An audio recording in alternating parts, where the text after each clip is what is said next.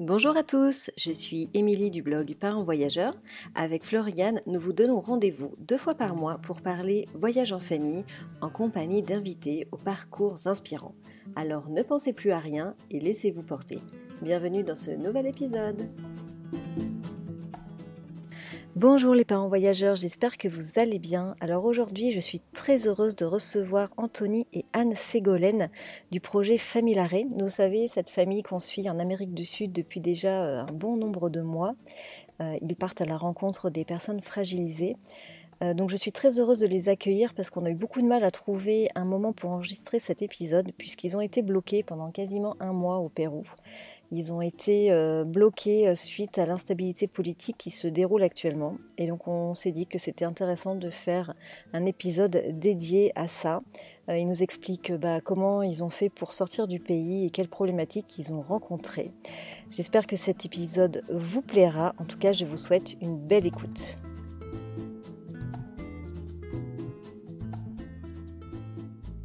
Hello Anthony, Anne Ségolène, comment allez-vous?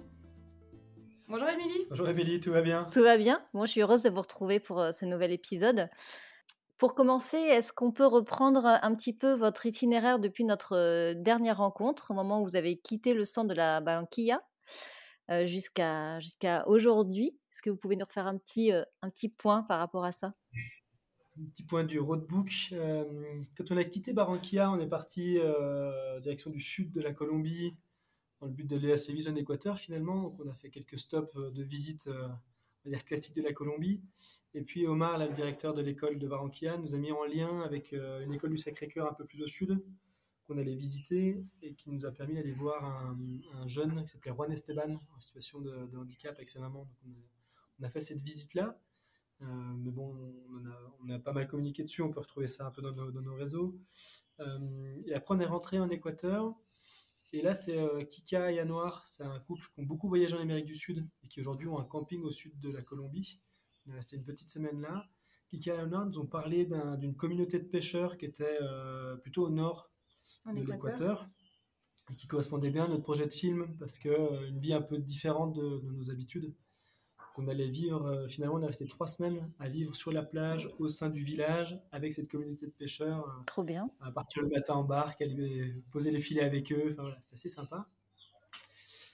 On a pris le temps de visiter l'Équateur parce que c'est un pays qui est extraordinaire et qui est tout petit, donc on est très vite à la mer, on est très vite à la montagne, il y a des volcans partout. Euh, on a fait la boucle du Kilotoa, on a fait le Cotopaxi, qui est un peu la montagne mythique de l'Équateur a visité euh, sur le chemin des fincas de chocolat, des fincas de café. Voilà, donc on, a fait un peu de tourisme quand même. Et puis on est rentré euh, au nord du Pérou. Là, on s'est accordé une petite semaine de vacances. Parce que mine de rien, c'est quand même pas rien ce genre de, voyage. On a fait une petite semaine de vacances à Mancora. Et on a pris la route de Chiclayo, puisque des amis nous avaient mis en lien avec des Péruviens qui nous ont mis en lien avec un orphelinat à, à côté de Chiclayo. On est resté trois semaines dans cet orphelinat avec une vingtaine d'enfants. Je suis justement en train de travailler sur la capsule vidéo euh, de, ces rencontres. Euh, on a passé Noël à cet endroit-là euh, et, c'est une période quand on est arrivé à, l'orphelinat où tout était très calme au Pérou. Et finalement, pendant qu'on était à l'orphelinat, on a appris que le président de la République péruvienne a été destitué puis emprisonné. Donc là, ça nous a posé beaucoup de questions. Là, vous étiez, déjà, vous étiez déjà dans le pays de toute façon. Donc, On était déjà dans le pays depuis trois semaines mmh. quasiment quand il s'est fait arrêter. On était depuis deux jours à l'orphelinat quand on a eu l'info de son arrestation. Et nous, on fait le choix à ce moment-là de dire on reste à l'orphelinat jusqu'à Noël parce qu'on veut avoir un Noël qui ait du sens. Et puis, peu de temps après cette décision-là, on apprend que dans le pays se met en place des paros, alors plutôt au sud du pays, c'est-à-dire des gros blocages où les routes sont complètement fermées. Avec, alors, on a plein d'informations qui arrivent qui sont on a du mal à savoir ce qui est vrai ou, surjoué ou autre, mais euh, les informations, c'est que des routes ont été arrêtées, des postes frontières ou des postes euh, de douane, de payage à ce moment-là sont brûlés, euh, des stations essence sont brûlées. voilà, donc on, sent, nous on est plutôt quand même au nord du pays. On nous annonce un sud du pays qui est quand même assez compliqué, mais bon, voilà, les ambassades nous demandent de pas bouger, et ça tombe bien parce que nous on pensait rester quelques temps à l'orphelinat jusqu'à Noël. On nous, enfin, l'information arrive officiellement qu'une trêve de paro aura lieu entre Noël et Nouvel An. Donc nous, ça nous conforte dans l'idée de dire, après Noël, on reprend la route et puis on avance, on voit ce que, on voit ce que ça donne dans le pays, mais en tout cas, on quitte l'orphelinat comme prévu et puis on continue la route en direction de. Quand vous êtes arrivé en, en Bolivie, il y a, au Pérou, pardon, il n'y avait pas du tout de, tension parce que les amis qui vous ont mis en relation avec l'orphelinat, à, ce moment-là, dans le pays, il n'y avait pas de mise en garde en disant ça commence à être un peu chaud, il y a des tensions politiques ou... Non, ça a vraiment basculé d'un coup. un jour, aux infos dans les maisons là, de l'orphelinat, on apprend la destitution du président qui était a priori. Alors, je mets toujours des guillemets parce que nous, on n'a jamais vraiment compris le fond du problème. Et selon à qui on parle, l'information est très différente. Mais, voilà, grosso modo, ce qu'on nous explique, c'est euh, le président était en train de mettre était en train de faire un coup d'État pour destituer son gouvernement et l'Assemblée, et euh, la vice-présidente euh, a remporté la bataille contre lui et l'a fait mettre en prison pour corruption. Ah bon Ouais, c'est ce qui est relayé aussi ici dans les médias. J'avoue que si tu demandes aux, locaux sur place, tu vas avoir 10 000 versions différentes selon les, les idéologies. Ouais. il y a plusieurs versions. Il y a la version le pauvre, euh, le pauvre gentil petit président qui est un ancien paysan qui venait des montagnes, quelqu'un de très simple, euh, qui s'est fait trahir par sa vice-présidente. Puis quand on demande à d'autres gens, on dit, bah, d'autres gens expliquent que, en fait, c'est lui qui tient tous les réseaux de la drogue. Euh, en lien avec tous les, tous les, toutes les communautés qui vivent justement dans les montagnes. Enfin voilà, en fait, on ne peut pas savoir. Aujourd'hui, nous, on est incapable de savoir le fond de, de, de ces sujets-là. Après, si je me trompe pas, l'information qu'on a eue, c'est qu'il y a eu cinq présidents en trois ans, quelque chose comme ça au Pérou. Et, super instable. Et en fait, c'est très instable. Et nous, le projet, c'était quand même d'aller en Amérique du Sud parce que ça nous semblait être un continent où tous les voyageurs revenaient en disant c'est cool, c'est safe et il n'y a pas de souci. Et on s'est rendu compte qu'en arrivant en Équateur, on a échappé à un paro, mais qu'un paro avait eu lieu pendant six semaines juste avant où tout était complètement bloqué. Quand on était en Colombie, il y avait un paro en, en Bolivie. Voilà. En fait, c'est leur quotidien ici. En Bolivie, il y en a eu un très très rude il y a trois ans, euh, où il y a eu quand même beaucoup beaucoup de tensions. Et donc voilà, nous on était un peu euh, étrangers à ces problématiques de paro et, étrangers euh, au fond du problème. Quoi. Donc ça nous semblait encore lointain. Et même quand on était au Pérou dans l'orphelinat, la direction de l'orphelinat nous disait oui, mais bon, ça c'est très loin d'ici, c'est vraiment dans le sud, c'est quelques villages ou quelques villes qui sont bloquées, pas plus. Et finalement, quand même, au fil des jours, on apprend qu'il commence à y avoir un ou deux morts dans des manifs. Mais voilà, c'est des confrontations de manifs où, euh, euh, les policiers tirent à balles réelles, quoi. Donc, euh, donc on joue pas au flashball, quoi. donc on dit, tiens, ouais, quand même, ici, ils jouent, ils jouent, ils jouent pas. Et nous, les, Français qu'on a croisés, qui vivent ici depuis quelques années, nous disent quand même, ouais, il y a des routes où il y a des camions qui sont restés bloqués pendant 10 jours. et tu peux plus aller dans un sens, plus aller dans l'autre parce que tu es bloqué des deux côtés. On, sent quand même qu'il y a une tension, que c'est un peu compliqué. Mais bon, Noël arrivant, la trêve arrive. Nous, on a terminé finalement notre temps euh, dans cet orphelinat-là. Et on part assez serein, assez confiant en direction de Lima dans un premier temps. On rencontre un Français et une Colombienne qui eux vivent là depuis euh, un peu plus d'un an et demi. Et puis euh, elle est colombienne, mais lui est expat depuis 4 ou 5 ans maintenant. Et ils nous disent franchement, cool, quoi. Euh, en plus, vous êtes étranger, il n'y a pas de souci. Euh, prenez quand même le temps de visiter Wakachina parce que c'est magnifique, Paracas c'est magnifique, aller à Nazca, et puis, et puis vous avisez sur la route en fonction des infos qui arrivent. Quoi. Donc on repart de Lima assez serein en disant on traîne pas, mais on avance tranquillement. L'enjeu à ce moment-là, on était un peu, on n'était pas forcément hyper d'accord. Anthony, il a envie d'aller, de tracer. Ok, on trace euh, les choses euh, touristiques qu'on voit sur notre route, on s'y arrête, on le fait vite et on avance, mais on traîne pas. On fait pas de détour. Euh, et, moi, j'étais plutôt à dire bon, faudrait voir quand même si on peut pas aller vers Cusco dans les montagnes. C'est quand même dommage de passer à côté. J'avais vraiment envie de quitter la Panaméricaine qui est le long de la côte parce que parce qu'on ne nous sentait pas en sécurité. On avait des, des amis voyageurs qui s'étaient fait euh, braquer sur cette côte pendant la nuit et du coup ça me donnait l'envie d'aller vite dans les montagnes euh, pour être plus tranquille, euh, notamment la nuit. Alors, donc bon, finalement, on arrive à trouver un équilibre. On fait, on fait les visites de Barracas, on fait les avance, visites de Nazca. On court pas, mais on avance. Et voilà. Et, c'est vrai que on a eu ces amis-là qui ont eu ce problème sur, le, sur, le, sur, la Paname. Ils se sont fait braquer en pleine nuit avec leurs enfants, etc. Donc c'est quand même chaud. Et c'est un retour qu'on a eu régulièrement, c'est des retours qu'on lit dans les guides en disant attention, la Paname, la nuit, au sud du Pérou, côté mer, c'est très compliqué. Et sur l'application Overlander, là qu'on utilise beaucoup, autour de Lima et sur la côte, tu as des points rouges tous les, tous les 10 km en disant police corrompue, Attaque à main armée, etc. etc. Donc, on est quand même. un- Ouais, on est un peu dans ce truc-là. On, on dit, on sait qu'on est dans le- l'endroit quasiment de notre périple où il y a plus de tensions, problématiques la nuit. Donc, d'un côté, Anthony avait envie d'aller vite pour basculer en Bolivie ou au Chili, enfin, en gros, aller le plus au sud. Et moi, j'avais plutôt envie de monter dans les montagnes pour nous ressentir un peu en sécurité. Euh, Et en même temps, il y a cette histoire de paro. Et en fait, le truc, c'est que le, le paro, on le voyait euh, de loin, parce qu'on l'avait pas vécu. Et à un moment donné, on passe un village où tout le monde dans les infos nous dit ce village, il est bloqué. Il y a des C'est la blocages. guerre civile, quoi. On y passe. À part quelques policiers sur le bord de la route, on ne voit rien. Absolument rien. Tout le monde, tous les Français nous disent ah, attention, vous êtes vers Ica, c'est la guerre civile. Et nous, on répond mais on est à Ica, il se passe absolument rien du tout. Donc on se dit bon, finalement, est-ce que les informations sont pas montées en épingle? On sait que le bord de mer est tendu et bon, on continue d'avancer. On arrive à Nazca, donc les fameuses lignes mystérieuses là à visiter. Et on se dit bon, qu'est-ce qu'on fait? Est-ce qu'on continue et qu'on quitte le pays ou est-ce qu'on remonte euh, sur Cusco Et à ce moment-là, on a des amis qui sont à Cusco et qui nous disent écoutez, nous à Cusco, tout le monde annonce des manifs pacifistes. Ils ne veulent plus qu'il y ait de débordement. Ils veulent juste une démission de la présidente en place. Et donc, euh, ça a annoncé quelque chose de très, très, très euh, safe et très calme. On se dit, bon, la Paname, a priori, c'est pas très safe. Et monter sur les montagnes, ça nous semble finalement plus sécurisé. Donc, on se dit, bon, on va quitter le pays en passant par Cusco. Puis, une fois à Cusco, on avise par quelle frontière on passera et on avance. En fait, notre enjeu initialement, c'était de rejoindre Cusco pour ensuite pouvoir tirer sur le lac Titicaca et passer en Bolivie via le lac Titicaca, ce qui était l'itinéraire le plus court. Parce que si on redescendait pour passer par la frontière chilienne, ça faisait un détour énorme. Et c'est un moment où aussi Anthony, dans le Une voyage, Cusco, ouais. ouais, une fois qu'on est à Cusco. Et c'est aussi une période du voyage où Anthony il commence à se prendre un peu un speed de waouh, on va jamais rentrer à temps et on va devoir courir toute la fin du voyage et il faut qu'on avance.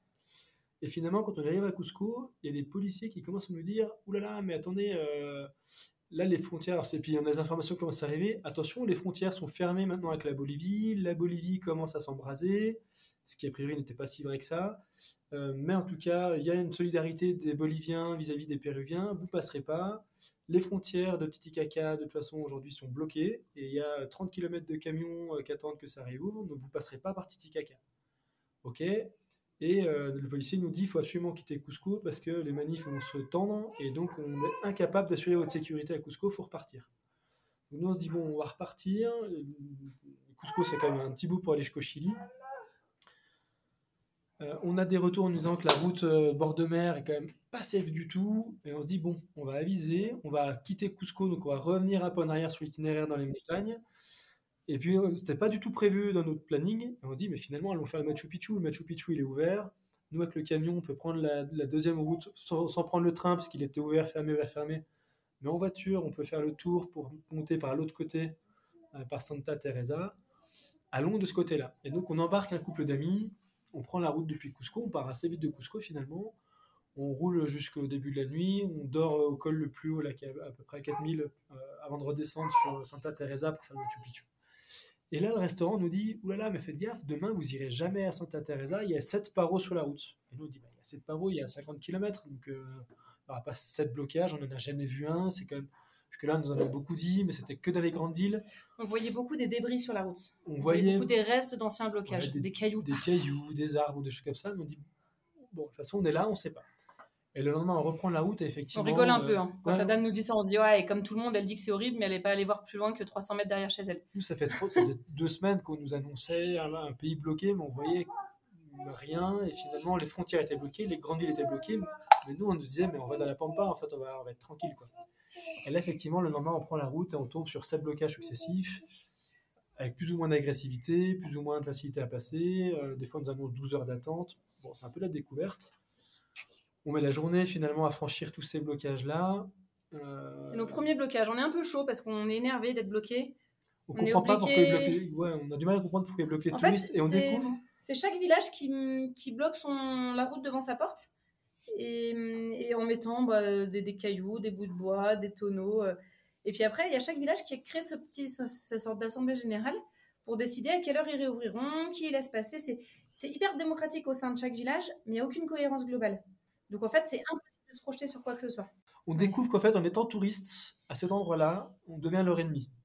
Du fait d'être touriste parce que tu es blanc, tu es gringo, tu es forcément un américain et donc tu es forcément le mal. Et puis surtout qu'on veut passer sur une route que eux bloquent, donc en fait on va contre leur volonté, donc on est personnel non grata. C'est ça. Et donc il y a des blocages plus ou moins tendus, il y en a un où on reste quand même 4 ou 5 heures en plein soleil avec les enfants, avec plus ou moins d'agressivité. et là on se dit bon, de toute façon on est entre deux blocages, un demi-tour compliqué, un avance compliqué on a attendu un moment. Finalement, il y a des voitures de police qui passent régulièrement pour faire un peu l'état des lieux de ce qui se passe. Donc on, finit par coller une voiture de police pour passer en même temps qu'eux, parce que eux pouvaient passer. Donc là, les policiers disent mais hors de question que vous fassiez ça, vous vous mettez en danger. Et puis nous on dit mais hors de question que vous nous laissez là au milieu des barreaux, vous nous aidez à passer quoi. C'est pas possible de nous laisser là au milieu avec nos enfants. On sait pas, on sait pas dans quelle situation on est quoi. Ça va pas. Donc on, on finit par tomber sur une voiture de police qui accepte de nous aider à passer en disant mais c'est des touristes avec enfants c'est pas leur problématique ce qui se passe dans notre pays, donc laissez-les passer tranquillement. Et on arrive à sortir de là. On rejoint euh, Santa Teresa, donc vraiment le dernier village euh, pour monter au Machu Picchu. Et puis voilà, finalement, on fait le Machu Picchu euh, sur les 2-3 jours là devant nous, le temps de monter, de, redescendre, tout ça. Et quand on redescend du Machu Picchu, il y a quand même un, train qui t'emmène à Santa Teresa. Ils nous vendent les billets, et un quart d'heure après, on découvre qu'en fait, il n'y a pas de train parce que de nouveau, les barreaux se sont tendus. Ils, ont rebloqué les voies. rebloqué les voies avec des cailloux, donc il n'y a plus de train. Donc on rentre à pied, on fait 10 km avec les enfants pour retrouver nos camions. On retourne à Santa Teresa, et là c'est le camion qui commence à être brin de ballon. On a des problèmes de surchauffe, donc les ventilateurs de moteur qui ne marchent plus. Euh, on continue d'avancer, là je me rends compte que l'embrayage est en train de complètement nous lâcher. Donc un peu compliqué, on se retrouve avec le camion qui est en train de nous lâcher au milieu des barrages. Et là on met euh, deux jours, donc on arrive à... truc de trop Ouais, on arrive à Santa Maria, on tombe sur un, un ange gardien. Euh, on, cherche un endroit pour trouver un garagiste. Et on rentre dans une maison, et là, tu as un homme qui sort de chez lui qui dit Ah, salut, gare-toi là, mais comme si t'attendais depuis toujours, tu sais. Ah, salut, gare-toi là, tiens, je te fais un thé. Ok. Et il nous aide plus ou moins à réparer un peu le camion là pendant deux jours pour pouvoir aller jusqu'à la grande ville d'après où là il y a des vrais garages. Il faut, aussi remettre qu'on est dans un contexte où euh, où avec le, ce, contexte global de paro, clairement, l'étranger, il est vraiment plus le bienvenu. On commence à se faire refuser de se faire servir dans des restos parce qu'on est, on, est une, tête de, de, gringo, même, même avant. Euh, on, a, on est passé dans un petit village avant d'arriver là où Anthony dit euh, le mécano a peine daigné euh, mettre la tête au-dessus du moteur en disant non, ça je sais pas faire. on sent qu'on a, on a des groupes d'hommes qui nous toisent de loin, qui se marrent et on sent qu'à tout moment ça peut dégénérer. Enfin, on est, on est dans un climat qui est assez anxiogène en fait à ce moment-là. On se sent plus les bienvenus pour la première fois du voyage en fait, où partout on dit ah super, tu visites mon pays, est-ce que tu aimes notre repas, est-ce que et là tout d'un coup tu sens que tu n'es plus du tout le bienvenu. On est en survigilance sur ce qu'on fait, ce qu'on dit, notre façon d'être. On est très attentif, être très souriant avec les gens. Euh, on fait très attention à ce que les enfants ne partent pas trop loin tout seuls, plus que d'habitude. C'est un, un, climat de, de, tension qui, qui, commence à augmenter. Mais à ce moment-là, à ce moment-là, vous avez peur on n'a pas peur, mais on est très vigilant parce qu'on sent que le climat est en train de tourner. Ouais, et puis on, se sent, on sent qu'on est en train de se faire piéger en fait. C'est-à-dire que au milieu des montagnes, ça commence à se bloquer partout autour. Et, on se dit, eh ben, finalement, mince, quand on était à Nazca, on aurait mieux fait de filer de sortir euh, au Chili, et maintenant on commence à être piégé. Quoi. Alors que euh, quand on était à Nazca, les informations nous disaient, vous serez plus en sécurité en montagne. Donc on se dit, mince, finalement, ben, on a fait le choix qui nous semblait le meilleur, et avec le recul, c'était pas forcément le meilleur. Bref, on arrive à rejoindre euh, la première grande ville après Machu, qui, est, euh, qui Bamba. On trouve un garagiste plutôt sympathique qui accepte de prendre le camion. On découvre que l'embrayage est complètement flingué et qu'il ne nous avancera plus du tout. On a un Peugeot, les Peugeot ça court pas les rues ici, donc il faut euh, faire venir une pièce de France. Et donc pour le coup ici, ils ont quand même le, sens de la bricole qu'on a un peu perdu chez nous. Et donc ils arrivent à faire une réparation de fortune sur l'embrayage pour qu'il puisse tenir quelques mois. Donc là, on est toujours avec celui-là, on attend toujours deux pièces. Mais euh, voilà, il nous permet, au bout de, de 4, 5, 3, 4 jours, de repartir de Kiabamba. Mais le temps qu'on va vivre à Kiabamba va être incroyable. On est obligé d'aller dormir à l'hôtel. Et quand on sort, il y a des manifs qui passent euh, toute la journée. Ils tournent, dans, la ville, Et à chaque fois qu'une manif passe, tu vois tous les volets roulants métalliques qui sont fermés dans les magasins. Tu sens qu'il y a un peu de tension entre les différents manifestants, les pros, les anti, etc. Et nous, on sent qu'en étant blanc à cet endroit-là, euh, on n'est pas forcément en danger, mais on n'est vraiment pas à notre place du tout. Quoi. C'est la première fois du voyage où on se fait traiter D'habitude, les gens nous appellent gringo de manière plutôt affectueuse. Là, on se fait traiter de gringo. on croise un gars, euh, je suis la première à passer sur le trottoir, il crache par terre en disant Ah, gringo. Et il refait pareil pour Anthony 20 mètres après. Et j'ai Waouh, ok, on a passé un cap. On n'était pas dans ce genre de situation jusque-là. Pour nous, c'est la première fois qu'on vit une situation de, discrimination. Alors, c'est intéressant socialement, mais c'est la première fois qu'on le vit et on se dit Waouh, en fait, il ne faut pas qu'on fasse les malins là. Parce qu'au début, notre première réaction, c'est de vouloir être un peu chaud. On se dit, mais en fait, c'est quoi ton problème? Pourquoi tu m'insultes? Je t'ai rien fait. Et puis, bon, alors évidemment, on est avec les enfants, donc euh, on dit rien. Ça, bouillonne, mais, mais on dit rien. Et en fait, au fil des jours qui passent, on dit en fait, il faut juste qu'on fasse profil bas parce que, parce que si, ça part, euh, si ça part un peu en, vrille, euh, on a les enfants derrière, il faut pas, faut pas qu'on fasse les offres. Pourquoi ils bloquent les villages et pourquoi ils en ont après les, les blancs, quoi? Alors, c'est une euh, réponse euh, qu'on s'est beaucoup posée pendant trois semaines, parce qu'on a été bloqué quasiment trois semaines. C'est une réponse qu'on a cherché, cherché, cherché, on l'a toujours pas aujourd'hui. Personne ne sait. Une stratégie de guerre, c'est d'aller assiéger l'autre. Et eux, ils s'assiègent eux-mêmes. Et donc, c'est extraordinaire. Et, on va expliquer après, on est arrivé, mais on arrive dans un village où il explique que comme ils se sont auto-assiégés, ils manquent, ils ont plus d'œufs. Il reste dans les tiendas des oignons, des carottes, des patates. Et ça fait des semaines que ça dure. Donc ils empêchent le gaz de passer, mais du coup ils ont plus de gaz. Mais bon, ils cuisinent, euh, ils font des feux par terre. Ils empêchent l'essence de passer, mais du coup euh, l'essence devient denrée rare pour eux-mêmes. Et donc nous, on, leur dit, mais vous vous rendez compte que vos stratégies pour faire démissionner un, gouvernement, c'est que vous êtes en train de vous assécher vous-même. Aller à Lima, nous, euh, les gens en France, quand ils veulent faire quelque chose, ils vont à Paris. Ils, vont pas dans leur Et tu t'auto-bloques pas? Ouais, c'est très bizarre. Et en fait, ce qu'on découvre avec le temps, parce que du coup, on part de Kiabamba avec, euh, Pierre et Nomi, le, couple d'amis avec qui on était, qu'on avait embarqué. On fait le choix de partir de Kiabamba pour essayer de rejoindre Titicaca parce qu'on a l'information que de l'autre côté du lac de Titicaca, en fait, il y a des pistes qui permettent de passer et des douanes absolument inconnues qui ne sont pas sur les cartes mais qui existent et qui permettent de passer. En fait, on a passé énormément de temps à faire de la cartographie, évidemment, à voir tous les chemins possibles pour passer. Il n'y en a pas des tonnes. Et au bout d'un moment, on a une info d'une famille euh, qui a réussi à passer avec son 4x4 au, nord de Titicaca. ils ont dit c'était dur, c'était laborieux, c'est long. c'est long, mais on a mis 4 jours et on a réussi à passer. Donc on se dit, en fait, il y a une ouverture. c'est pas entièrement bloqué comme tout le monde le dit. Alors que la frontière chilienne est absolument atteignable et que la frontière habituelle de Titicaca euh, par Puno et, Copacabana, elle est, euh, elle est saturée, elle est fermée et elle est impossible. Donc à ce moment-là, on se dit, moi au départ, le choix, c'est-à-dire on remonte tant pis, on change complètement de, jeu, on repart, on refait l'équateur, on remonte en Colombie, et tant pis, finalement, c'est très bien comme ça. Sauf que depuis Kiabamba, les gens nous disent attendez, si vous retournez à Cusco, la route elle est difficile, mais pour retourner au nord, la route elle est, elle est plus possible. Ils, ont, ils ont cassé la route. Si tu au fur et à mesure du temps, ça se bloquait de plus en plus dans les zones où avant c'était pas le cas. Donc on se retrouve vraiment un peu pris au piège et on n'a pas 50 options.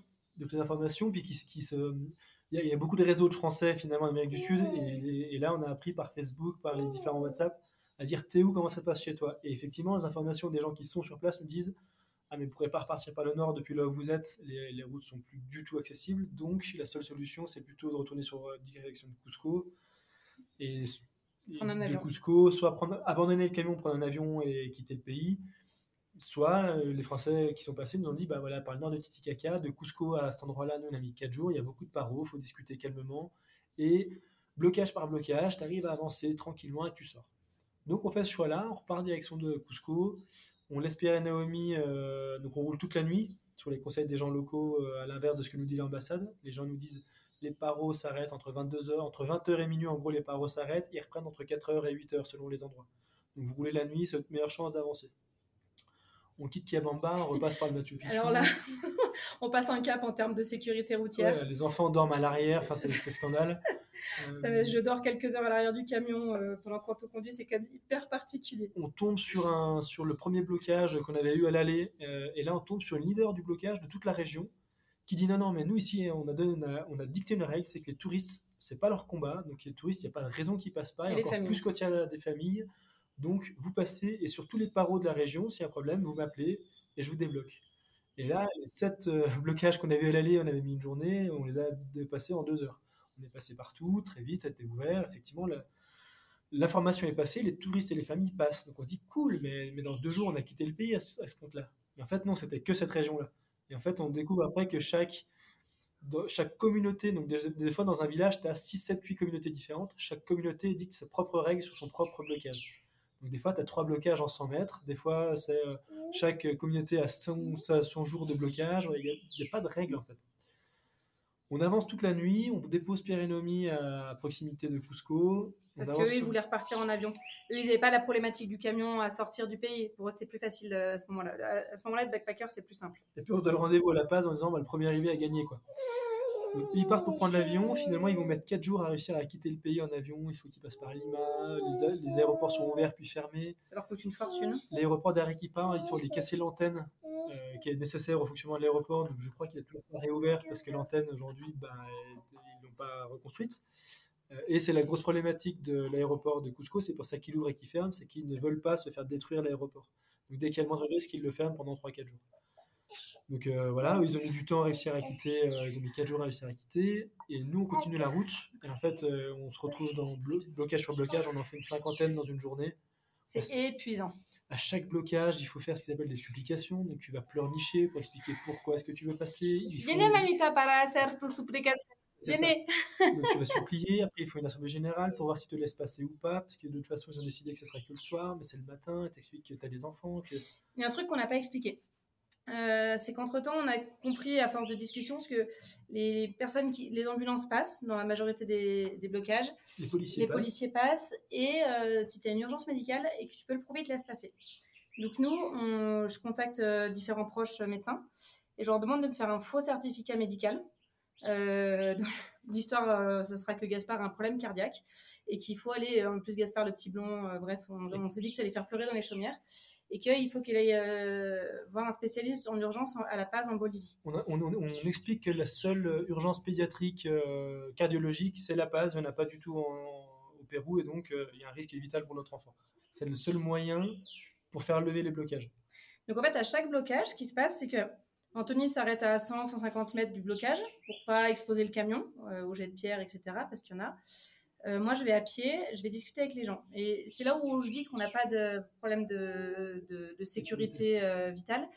Parce que du moment que j'arrive seule, je viens discuter avec les gens, ils écoutent, ils sont très à l'écoute de ce qu'on leur dit. Après, des fois, ils sont pas d'accord entre eux, des fois, il y en a qui veulent passer, d'autres pas. Donc, en général, j'arrive, j'explique, je fais, je fais ma supplication. J'explique qu'on a besoin de passer. Alors, ils me disaient, oh, d'accord, vous pourrez passer dans une heure. Je fais, mais ce qu'il y a, c'est que si on s'arrête tous les 500 mètres pendant une heure, on ne sera pas à La Paz, en Bolivie, pour notre urgence médicale avant très longtemps. Donc, euh, vous savez, tous les autres barrages avant nous ont laissé passer. Est-ce que vous pouvez nous laisser passer, s'il vous plaît? Je montre le certificat médical de Gaspard. Il me demande de comparer avec son passeport. Souvent, il y en a qui viennent euh, vérifier dans le camion qu'on ne transporte pas d'autres personnes. Il veut surtout voir si on transporte des... Il nous demande si on transporte des locaux. Tu vois, il est impossible de transporter des locaux. Donc bref, on enchaîne tous les barrages. Alors il y a des fois on, tombe sur des gens intelligents, des fois on tombe sur des gens complètement butés, des fois, parfois ils s'engueulent entre eux parce qu'ils sont pas d'accord. Il y a eu des énormes tensions entre eux parfois parce que certains disaient mais euh, non c'est bloqué pour tout le monde donc ils passent pas et puis d'autres disaient mais attendez en fait on a un blocage contre le gouvernement et on n'est pas des animaux, on est humains donc là il y a un problème médical donc ils vont passer. Donc on a fini par pendant plusieurs jours raconter cette histoire là puis à chaque fois en disant mais je comprends pas vous êtes le premier à pas nous laisser passer tous les autres ont compris pas vous jusqu'à ce qu'on arrive à un blocage beaucoup plus tendu que les autres, où euh, euh, même l'ambulance passe pas, l'ambulancier sort pour commencer à prendre des photos pour prouver que l'ambulance passe pas alors qu'il y avait le gyrophare. Et là, ils le prennent, ils le jettent par terre, ils lui jettent deux, trois cailloux, etc. Et là, on s'est dit, waouh, ok, en fait, euh, non, ici, on va pas jouer, ça passera pas. Je pense que là, ça y est, on est vraiment dans un cul-de-sac.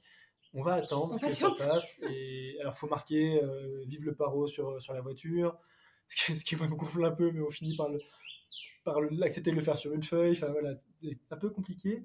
On croise un local qui parlait français qui nous dit mais prenez les chemins de traverse, vous irez beaucoup mieux. Mais bon, nous on sait que le camion il est quand même euh, à ce moment-là il est pas très fiable. on se dit mais si on passe par un chemin de traverse et qu'on a un pépin en fait on n'a rien gagné donc c'est non on reste sur la panne. Enfin, tu as mille décisions à prendre qui sont quand même assez engageantes et tu dis mais coûte que coûte il faut pas qu'on soit bloqué quelque part, il faut pas qu'on qu'on se mette en danger parce qu'on voit finalement ça peut quand même se monter d'un cran en tension. Donc on monte vraiment d'un cran en vigilance. Quoi. Il y a un truc qui est intéressant, je trouve, à ce moment-là. Ça, c'est plutôt moi qui le vis, parce qu'Anthony est derrière avec le camion. Euh, à chaque fois que j'arrive, euh, si j'arrive à planter mon regard dans, le, dans les yeux de... En général, j'essaye de chercher un peu le leader du groupe pour lui expliquer. Après, je fais ma supplication dans tout le groupe. Et ensuite, si j'ai réussi à planter mon regard dans les yeux d'un des leaders du groupe, et que le regard, il l'a, il l'a tenu, il l'a assumé, je sais que ça passera et qu'on ne sera pas en danger. il y a très peu d'endroits, mais il y en a eu deux, trois au total, euh, où les, les gars ne, n'acceptaient pas, n'acceptaient pas de me regarder. Ils laissaient pas, euh, enfin toujours ils tournaient le regard et ils partaient quand je leur parlais. Et là, c'est les endroits où on a dit, là, faut soit on attend, soit on fait demi-tour et on trouve une autre route. Ça, c'est pas possible, ça passera pas et on sera en danger. Mais sinon, à du moment que les gens ils avaient soutenu le regard, on savait que euh, au pire on attendrait un peu, mais pas plus. Et on a remarqué finalement les leaders, c'est souvent les hommes, c'est eux qui, qui, sont un peu chefs du, de la communauté, mais les décisions viennent des femmes c'est elles qui, qui, disent oui, il passe, non, il passe pas, puis finalement tout le monde bascule sur le oui ou sur le non. C'est très matriarcal euh, dans, dans, ces communautés andines euh, au Pérou. Il, y a aussi cette réalité-là, c'est qu'on est monté dans les montagnes et que pour la première fois on est confronté, on est en rencontre avec une population indigène. On se rend compte qu'on n'a pas du tout les mêmes cultures, pas du tout les mêmes codes, pas du tout les mêmes réalités, pas du tout les mêmes vies. Et donc expliquer nos situations, on se rend compte qu'il y a zéro capacité d'empathie et donc, réussir à les projeter dans le fait que nous, il y a un problème médical, euh, c'est très très compliqué à le faire comprendre. Et il faut trouver la personne qui a un peu de poids dans la communauté et qui a un peu de cœur en disant euh, le petit blond qui est là, c'est pas son problème en fait que notre président démissionne pas. Donc on cherche un peu cette personne-là partout où on arrive pour essayer de faire basculer le, le fait que ça s'ouvre un peu plus vite. On finit par avancer toute la journée avec plus ou moins de, tension, et on arrive, la nuit commence à tomber, nous on est, on décidé à rouler, rouler, rouler, rouler pour sortir au plus vite. On a fait euh, toute une nuit, toute une journée, on a dormi 2-3 heures, quand on est vraiment fatigué, et on arrive à un endroit, donc on a 2-3 blocages bien, bien, bien costauds, mais on passe, et on arrive à un endroit où euh, sur 500 mètres, il y a trois communautés qui bloquent successivement, donc il faut convaincre les trois d'ouvrir en même temps, il commence à faire bien nuit, moi je suis bien fatigué et bien tendu, je suis très énervé de la situation parce que parce que elle est injuste et que euh, c'est pas notre histoire et que euh, on a très peu mangé, très peu dormi. Enfin voilà, on est vraiment fatigué. C'est le soir et ils sont super alcoolisés. Ils sont très alcoolisés. Il y a des feux de pneus partout. Enfin voilà, c'est une situation. Où on, a l'impression d'arriver dans un genre de guerre civile quoi, dans, dans, dans, ce qu'on dans ce qu'on est en train de vivre quoi. On arrive à cet endroit-là. Là, Annecy, elle met longtemps, longtemps, longtemps à réussir à convaitre d'ouvrir les trois endroits. je mets longtemps à comprendre déjà que sur euh, 300 mètres, il y a trois blocages de trois communautés différentes. Donc chaque, chaque fois, les communautés me renvoient à la suivante. En me disant oui, mais demandez à l'autre ce qu'ils en pensent. Mais en fait, il n'y a pas un interlocuteur, c'est mortel. Puis il fait nuit, donc c'est compliqué de capter le regard des gens. Je, suis hyper vigilante parce que je me dis il y en a qui ont bu, mais ça se trouve il y en a qui sont drogués. Je fais hyper gaffe, mais il y en a qui, il y en a pas mal qui sont cagoulés, donc on ne sait pas trop à qui on parle. c'est un peu anxiogène. Ils mettent des cagoules, ils ont, à la ils ont autour du cou tous des genres de, de fouets qu'ils utilisent pour les lamas ou pour les, pour les bêtes temps en temps, ils s'amusent à faire claquer les fouets autour de toi. C'est trop bizarre comme ambiance. On a, on a reçu des informations de gens qui disaient non, on s'est fait caillasser nos camions, donc on se dit ouais, quand même, il faut qu'on soit vraiment vigilant. Et là, Annecy, elle part, il commence à faire nuit, les enfants commencent à être intenables parce qu'on a mal mangé, mal dormi. Et je perds Annecy de vue pendant, euh, je sais pas, 20 minutes, quoi. Donc, euh, c'est stressant, quoi. Et finalement, elle, elle, revient en me disant démarre. Alors, dans ces cas-là, on démarre, on avance, on refait une supplication pour qu'ils ouvrent. Et je mets la marche arrière, et là, clac, il y a un truc qui casse. Et, en fait, je peux reculer, je peux plus avancer, je peux plus changer les vitesses, le levier de vitesse a lâché. Et je me dis, waouh, on vient de péter la boîte de vitesse, c'est un peu jaune, la boîte de vitesse, c'est impossible qu'elle arrive ici. Puis on n'est vraiment pas au bon endroit pour que ça lâche. Quoi. Les gens sont alcoolisés au il y a du feu partout. Et là, je dis, non, mais en fait, euh, là, c'est l'enfer, ça y est, on est au milieu de l'enfer. Et l'entou, il pète un câble, il s'énerve, il gueule. Ce qu'ils font pas ici, les gars, et je pense qu'ils s'énervent jamais en gueulant. Et du coup, ça, les, ça leur fait bizarre. Je pense qu'ils comprennent pas. Euh, ils sont choqués de dire, mais pourquoi le mec me crie dessus, quoi. euh, et finalement, on a un ange gardien qui monte. Je fais monter quelqu'un qui me dit Mais vas-y, mais, regarde, mets-toi à ma place, regarde, le levier de vitesse, il est mou, il n'y a plus rien en fait. Donc, je pense lui crier dessus à lui. Il disait Arrête-toi, moi je suis bloqué comme toi, en fait, je vais t'aider. Et lui, il prend. Ah, ok, ok. Mais qu'est-ce que tu veux m'aider J'ai pété ma boîte de vitesse, je suis foutu en fait. Et, lui, finalement, il, alors, il y a un camion à côté, mais il refuse que les professionnels passent. Les pros, ils ne passent pas. Les camions, euh, des fois, on en a croisé, ça fait 10 jours qu'ils étaient au même endroit. Quoi. Particulier, tu passes, mais pro, c'est impossible. Ok, et lui, avec sa petite voiture, va finalement nous, tracter pour nous faire sortir du blocage. on, doit, être à 3 tonnes 2, 3 tonnes 5. Lui, il a une petite voiture. Il nous fait sortir du blocage. Et finalement, il voulait que je vienne avec lui. Il me dit non, non, non, on se sépare pas ici. Donc il est hyper sympa. Il va chercher un garagiste qui revient avec son camion au milieu de la nuit, qui nous tracte jusqu'à chez lui. Et en regardant, il nous dit non, non, mais c'est pas ta boîte de vitesse, elle marche très bien. C'est juste la vis qui, qui, fait le lien entre ta boîte de vitesse et ton levier de vitesse. Donc c'est juste une vis qui a cassé. Donc là, ouf, ça va mieux. Et, en fait, on était aussi tendu parce que le village d'avant, ou 2-3 heures plus tôt, on s'était fait crever le pneu par, par une communauté. D'habitude, ils sont fixes, et puis toi, tu arrives vers eux, tu discutes. Eux, quand on s'est arrêté, ils sont venus vers nous. Et en fait, ils nous ont crevé les pneus. Ils sont venus avec un pic, ils nous ont piqué les pneus, ils nous ont crevé un pneu. Donc j'étais déjà très tendu parce qu'il euh, a fallu changer le pneu. Heureusement, un camion est venu, il nous a aidés. Enfin, voilà, j'étais vraiment sous tension. Quoi. On avait un pneu qui était sous notre lit. Enfin. Donc on arrive chez ce garagiste plutôt sympathique. On passe la nuit là. On est dans un petit village tranquille. Le lendemain, en une heure et demie, on a réparé le pneu, on a réparé euh, la vis. de nouveau, le camion est capable de rouler. Clairement, on a perdu confiance dans le camion, donc c'est compliqué. On est déboîté. On est, épuisé, mais on est au bout de notre fatigue. On est à 3004 d'altitude à cet endroit-là, donc on est assez haut en altitude, on est monté un peu vite. donc on est essoufflé, on est épuisé, on a des vertiges. On dit bon, ok, stop. Là, on voit que ça s'est tendu partout. On va rester là une journée, on va manger, on va faire des courses, on va refaire le plein. Entre-temps, on était en lien avec l'ambassade qui nous a fait la morale comme des enfants, mais de manière euh, imbue, mais horrible. On dit ok, stop, on se pose, on se repose, on, remet les enfants dans, un cocon de, joie et de, bonne humeur, on, refait le plein d'essence, d'eau, de, nourriture et on avise. Et là, l'ambassade nous, envoie des messages. On est en lien avec une personne de l'ambassade qui nous envoie beaucoup de messages en mode Mais qu'est-ce que vous faites là? Vous êtes des inconscients. Euh, l'ambassade vous dit de pas bouger. Pourquoi vous bougez? Euh, Ne bougez surtout plus. Faites plus rien. Euh, mettez vos sécurités et, arrêtez vos bêtises, quoi, comme des enfants. Donc on, adore. Et puis bon. Ah, on adore, mais en fait, euh, on ne sait pas vraiment quoi faire. Donc, euh, donc à la fois, on se dit est-ce qu'il faut qu'on les écoute? Est-ce que de toute façon, c'est démoralisateur euh, Avec du recul, on, se rend compte qu'il ne fallait pas les écouter. Mais, mais sur le moment, en fait, c'est pas si facile à se dire je, je, je, je, prends pas en compte. Et en fait, ce qui nous a fait tiquer à un moment donné, c'est se dire, mais en fait, on a beaucoup plus d'informations, nous, en étant en lien avec plein de communautés de voyageurs, d'expats, etc et en communiquant avec les gens sur place que eux en fait qui envoient leur mail et à part ce qu'ils envoient par mail et les informations officielles des, du gouvernement péruvien, ils n'ont rien d'autre. Et puis ils envoient une, carte interactive des blocages, mais t'as pas, pas fiable. Tu n'as pas un dixième qui sont marqués dessus.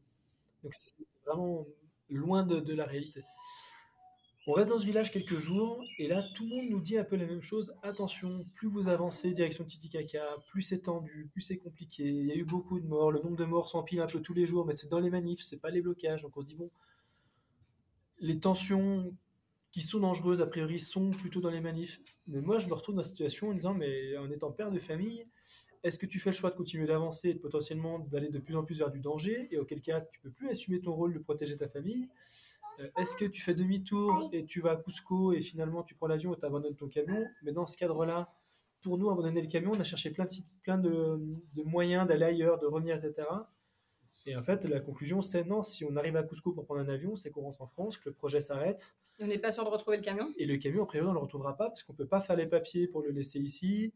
Euh, et puis financièrement, je ne suis pas sûr qu'on pourra s'amuser à revenir en avion, le rechercher, retourner à un port pour reprendre la bateau potentiellement, le projet s'arrête et, on, abandonne tout. quoi. du coup, on envisage tout. Non, mais c'est pas grave, on rentre, on va faire les chemins de Saint-Jacques, on prend des ânes et on fait les chemins de Saint-Jacques. Non, mais sinon, on prend nos vélos et on fait la Via Rona. le champ des possibles. Le champ des possibles en disant, il faut qu'on quitte ça et qu'on remette nos enfants dans un cocon euh, sécurisé de, bonne, de joie. quoi. Ça faisait quand même une bonne dizaine de jours que les enfants, franchement, ils prenaient sur eux. Alors, on leur mettait des films dans le camion, des fois, on les laissait derrière pendant les blocages pour pas qu'ils soient au milieu de la détention. Mais en fait, concrètement, on faisait pas trois repas par jour, on mangeait des barres chocolatées tout le temps. Enfin, bref, enfin, on avait un espèce de non-rythme. C'était épuisant. Et les enfants, ils ont beaucoup pris sur eux. Ils ont été vraiment sympas. Mais on s'est dit qu'au bout d'un moment, on allait le payer et que, que pour eux, c'était pas bon. Il fallait qu'on sorte de ça. On s'est dit stop, là, on se repose. Et donc, il y a un moment où euh, on va faire notre lessive dans, un, dans un ruisseau. Et puis, il y a la, famille euh, qui habite à côté qui nous voit faire nos lessives là, qui disent non, non, mais venez faire les lessives chez nous, posez votre camion dans notre jardin, et puis vous restez. Euh, on a un robinet, c'est pas une machine, c'est un robinet. Vous restez là quelques jours et puis euh, vous repartez derrière. Et donc on se pose chez eux, on sympathise avec eux et on se rend compte qu'ils sont très sympathiques et que eux font le paro comme tout le monde.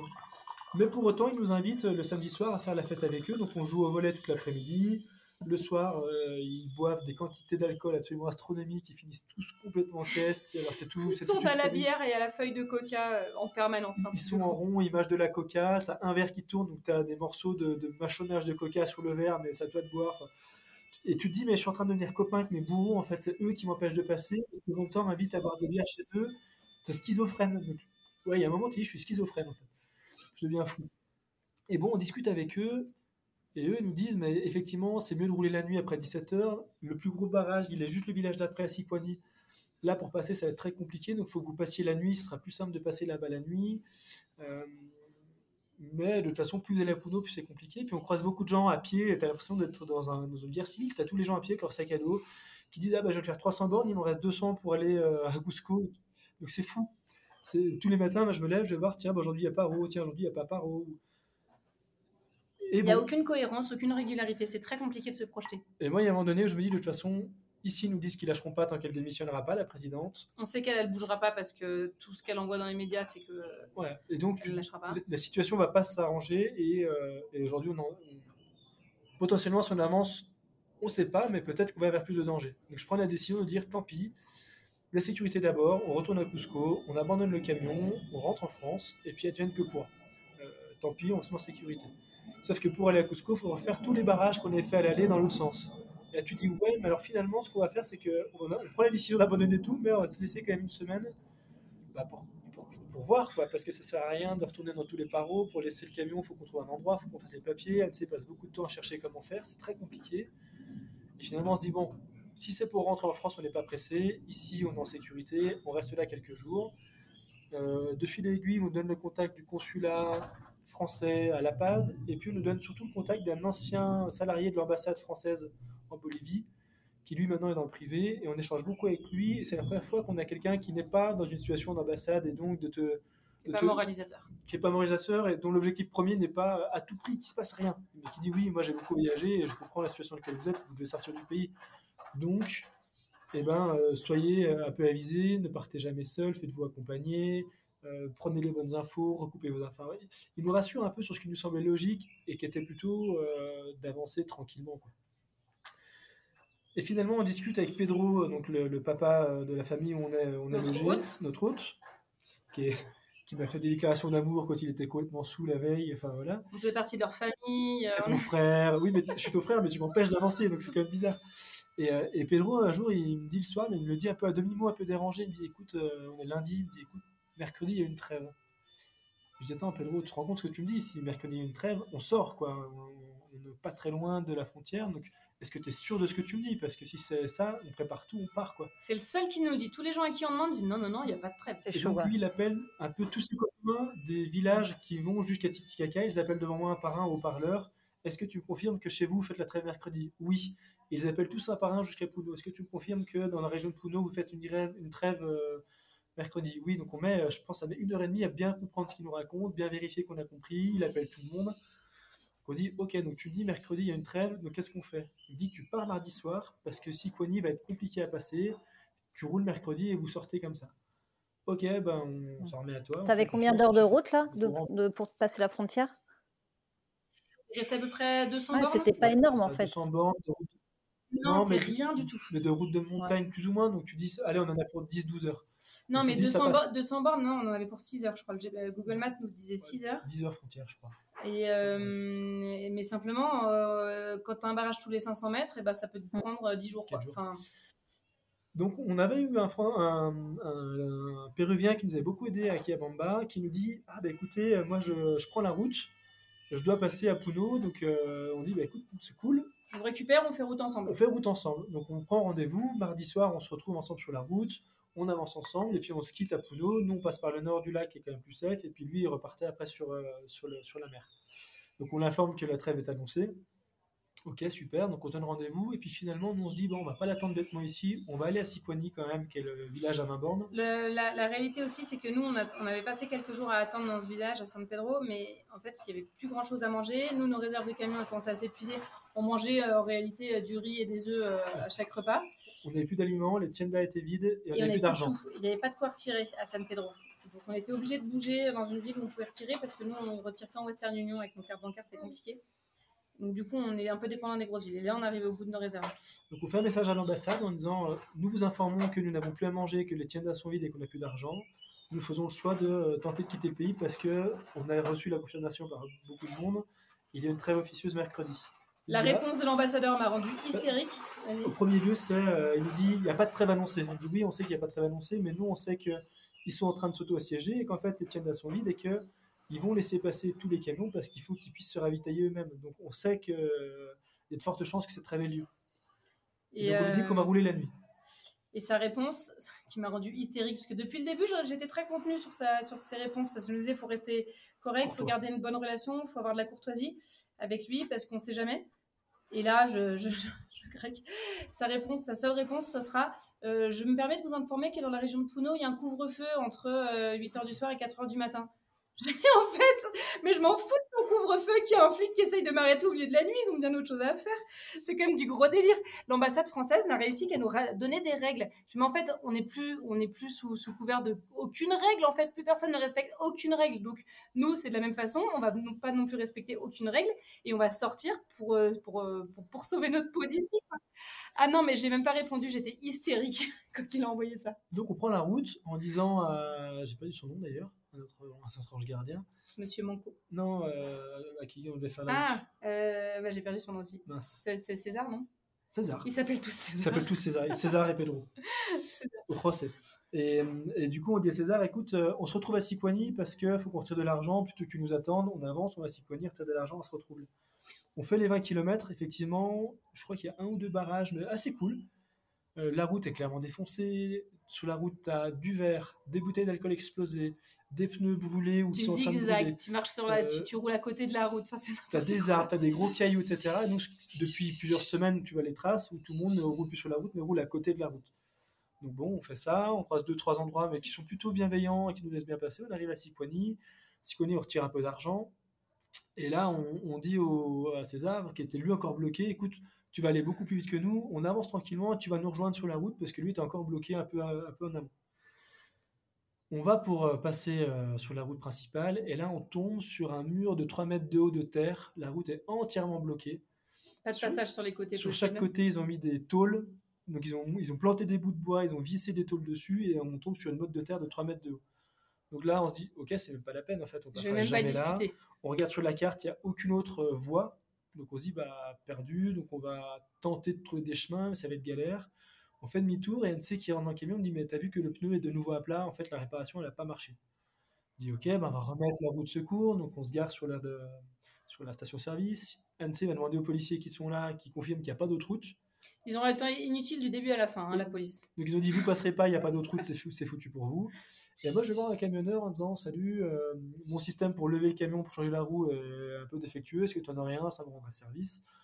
Il vient très gentiment, il m'aide à lever le camion, puis il dit mais vous faites quoi? Il dit bah, on voulait passer, mais en fait euh, on nous a annoncé une trêve. Euh, et là, bah, on passera pas, clairement, il n'y a pas de route, donc on est sans issue, on va faire demi-tour et je sais pas où on va. Quoi. là on est sans issue. Quoi. Il nous dit, mais si, si, si, euh, là, le barrage, en fait, les ambulances, elles passent. Donc, il y a un passage. Vous pouvez aller le demander, et vous, en étant une famille, et en étant touriste, vous passerez ici. Le gars, ça faisait 15 jours qu'il attendait dans son camion, il devant le barrage. Il était le long de la Paname depuis 15 jours sur la station-service. Quoi. Il nous dit, mais je vais aller avec vous, je vais vous aider à discuter. Hop, donc on change la roue, on fait demi-tour, on retourne au barrage. Et Certificat médical, hacer mi négociation. Una supplication, quelques larmes, etc. Et, comme ça nous arrive deux, trois fois, on est tombé sur plutôt des femmes, quand c'est des femmes qui sont leaders, en général, les portes s'ouvrent beaucoup plus vite, qui nous dit Ah, mais évidemment, vous allez passer, vous, c'est pas votre problème ce qui se passe dans notre pays, vous avez un enfant, vous êtes des touristes, pas de souci. Et là, ils ouvrent une tôle sur le côté, et en fait, on est par les, les champs des, des, des maisons pour retrouver la route 20 euh, mètres plus loin, quoi. Je me suis dit, ok, c'est fou. C'est bien organisé celui-là pour le coup. Ouais, c'est fou. On appelle le copain César, en fait, lui, il est toujours bloqué. On dit, bah, ok, on avance, mais à Siquani, toi, en étant local et professionnel, il y a moyen que tu passes pas avant la fin de la trêve, quoi. Avant la trêve de demain. Donc, on avance et puis advienne que pour. Donc, on se met à rouler là une bonne partie de la nuit effectivement, je crois qu'il y a quasiment plus de barrage pendant la nuit. Si, il y a l'énorme barrage avec le tractopelle. Ah oui, oh, ah oui, hein, on roule une bonne partie de la nuit, et là on arrive à un endroit où le tractopelle est en train de faire un, autre barrage de 3 mètres de haut, mais en fait il racle les côtés de la route pour mettre tout sur la route. Donc tu as un fossé qui s'est créé de chaque côté de la route, et la route, tu as 3 mètres de barrage. Et puis les mecs sont alcoolisés, tu as un feu énorme. Donc là on se dit, bon, c'est mort. Là, je reviens au camion et je dis Anto, là, je discute pas en fait. C'est la première fois que je lui dis là, je, on discute pas.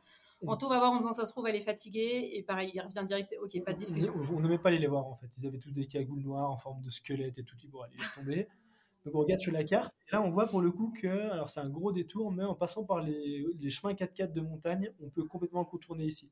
C'est quoi, 6-4 heures ou 6 heures de détour? Là pour faire les 10 km qu'on va rallier plus tard, on va faire un détour de quasiment 6 heures en passant par des routes, euh, c'est des sentiers moto quoi au milieu des montagnes. On est monté à 4008, je crois, euh, deux nuits. Euh, de- le- au long des falaises. Enfin, c'était vraiment chaud, quoi. Et là, notre bébé, il a été super costaud. Franchement, le camion, il a ouais. trop bien tenu. L'embrayage a bien marché. Donc Ouais. on est monté des côtes incroyables avec les falaises de chaque côté. Euh, on a avancé tranquillement jusqu'à, je sais pas, 4-5 heures du matin. On de s'arrête nuit. on au bord d'un lac euh, d'épuisement. on dort là, on reprend la route demain et tranquillement. S'arrête au bord du lac, on dort quelques heures, 3-4 heures. Le lendemain, on voit un lac magnifique avec des flamants roses. On est à 4003 d'altitude, je crois, un truc comme ça. Magnifique. On se dit, bon, bah voilà, au moins on aura vu un beau paysage, on repart. On va à la première station essence parce qu'on est vide. Et là, bah pareil, les gringo. Donc euh, je dis, salut, j'ai besoin de diesel. Non, pas de diesel. Il dit, bah si, tu viens de servir quelqu'un et t'en as du diesel. J'ai besoin du plein en fait. Il dit, non, non, j'ai pas. Je dis, bah mets-moi au moins, euh, je sais pas, 20 litres. Non, bah mets-moi au moins 15 litres. Et finalement, Et donc, on refait le système, euh, certificat médical, Voilà. il explique la situation et finalement, ils acceptent. euh, finalement, il me met, je crois, 20 litres d'essence. Il dit, ok, cool. C'est toujours ça de prix. Et là, on repart, on fait, je sais pas, une demi-heure, une heure, et on tombe sur un énorme barrage de gens hyper énervés.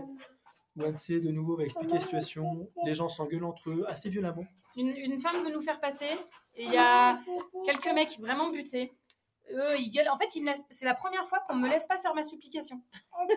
et que le gars me coupe la parole en hurlant euh, Pas de voiture qui passe, pas de voiture avant 5 heures. Il était 10 heures le matin. Il était, il était 9h du matin, Ouais. 8h30, et il dit non, mais ça passera pas avant 18h. Et là, c'est non, non, non. C'est le jour de la trêve, on peut pas aujourd'hui rester toute la journée là. On dit, mais faites pas de trêve euh, mercredi chez vous, faites pas la trêve.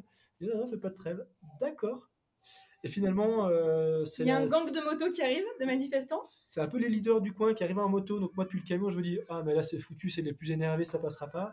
Et Annecy m'explique derrière, non, non, au contraire, c'est eux qu'on dit, mais attendez, c'est des touristes, c'est pas leur problème, vous les laissez Non, en fait, ils ont fait la morale en disant euh, le paro c'est bien, mais la santé euh, ça passe au-dessus.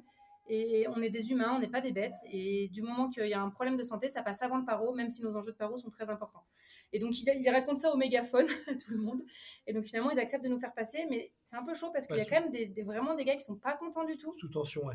Euh, moi, je reste toujours comme d'habitude à l'extérieur du camion, le temps que le camion passe la zone euh, très serrée, pour vérifier que personne n'a- n'agit. Je plante mes yeux dans les, dans, dans les regards de toutes les personnes qui montrent un peu d'agressivité. Et finalement, le camion passe. Ouais, finalement, il nous laisse passer euh, dans pas mal de tensions. Le camion, il est envahi par le, par le monde. Et c'est un peu le, le début du moment où on devient un zoo. C'est-à-dire que les gens, voyant qu'on a des enfants, viennent au camion, ouvrent les portes, les touchent, prennent en photo. On leur selfie avec. Donc là, moi, ça me crispe un peu de me dire. Ah, c'est horrible. Et, et en fait, c'est Clémence, notre, notre grande, qui va avoir une idée par la suite en disant ce qu'on fait, c'est qu'à chaque fois qu'il y a un paro, il s'approche, on fait tous semblant de dormir. Et moi, je dis chut, ils dorment, laissez-les tranquilles, quoi. Et finalement, ils ferment les portes et ils partent. Mais on, on vit quelques barrages où euh, on a vraiment l'impression d'être un zoo ambulant, quoi. Des fois, il y a, des fois, il y en a qui vé- vérifient le camion, vérifient, qui vérifient qu'on est personne qui se transporte derrière. Il y en a un qui se met vraiment à faire du zèle, qui rentre dans le camion, qui vérifie toutes nos caisses de vêtements. On ne sait jamais si vous avez une arme. Mais en fait, vous n'êtes pas une guérilla, vous êtes un paro contre le gouvernement. Nous, on est une famille de touristes. On ne va pas faire du trafic d'armes au milieu de, de votre situation. Enfin, les, les- Non, mais il n'y a aucune cohérence, en fait. Ouais, c'est enfin, assez bizarre.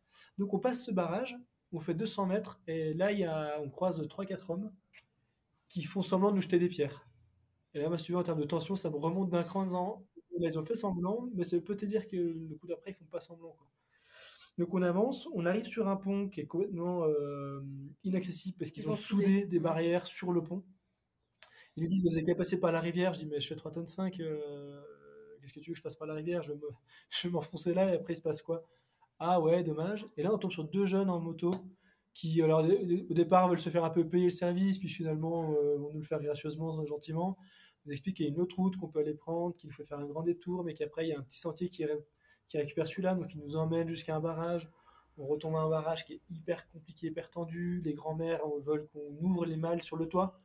Donc, quand ça s'énerve, en disant Tu veux aller voir les malles de toit Tiens, je te donne la clé, tu montes sur le toit, tu regardes. Ah non, bah c'est bon, passé. Enfin voilà. Devient un peu usant. Ah, mais ça devient une milice, c'est trop bizarre. On, on commence à être vraiment fatigué. Il est midi, je crois, à ce moment-là. Je dis en tour, le prochain barrage, on s'arrête, on fait une pause, là, j'en peux plus. On trouve un petit coin d'altiplano tout mignon avec un ou deux lamas au bord d'un rocher. On fait une petite sieste là. On met un film aux enfants. On fait une sieste en regardant euh, Alice au pays des merveilles, tu vois, un truc très très intellectuel mais qui nous pose tous. On reprend la route en disant bon allez, euh, on a fait même pas la moitié de la route, ça va être encore long. Et là, pour le coup, la magie de la trêve.